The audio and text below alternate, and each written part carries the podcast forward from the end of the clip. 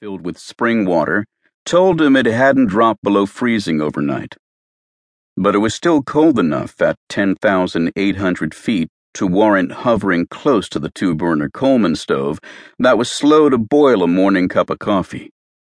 If he had followed his normal routine, Randy had slept in the open, having spread out his sleeping bag on a gravelly flat spot speckled with black obsidian flakes a few steps from the outpost. Hardly the log cabin vision that the words ranger station evoke, the primitive residence was little more than a 12 by 15 foot canvas tent set up on a plywood platform.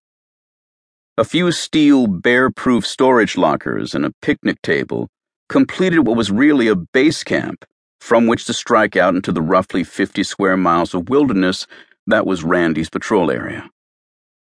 Before, or more likely after, the hermit thrush's performance, assuming he followed his custom before a long hike, Randy ate a hearty gut-bomb breakfast of thick buckwheat pancakes with slabs of butter and maple syrup, then began the ritual of loading his Dana-designed backpack for an extended patrol.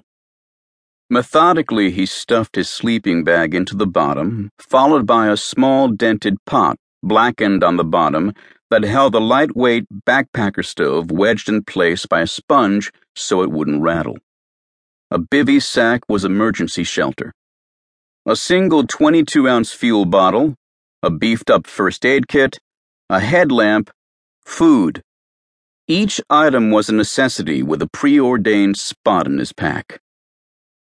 He locked his treasured camera equipment, 6 books, and a diary inside a heavy-duty rat-proof steel footlocker that was pretty good at keeping rodents out, too, he'd been known to say. His only source for contacting the outside world, a new Motorola HT-1000 radio, along with freshly charged batteries, was zipped into the easily accessible uppermost compartment of his pack. This was the second radio he'd been issued that season. The first one had lasted only 8 days before it stopped working on July 8th. On July 10th, he'd hiked over Pinchot Pass to the trail crew camp at the White Fork of the Kings River, the location he'd arranged in advance with his supervisor if his radio conked out. A backcountry ranger named Rick Sanger had met him there with the replacement Motorola he now carried.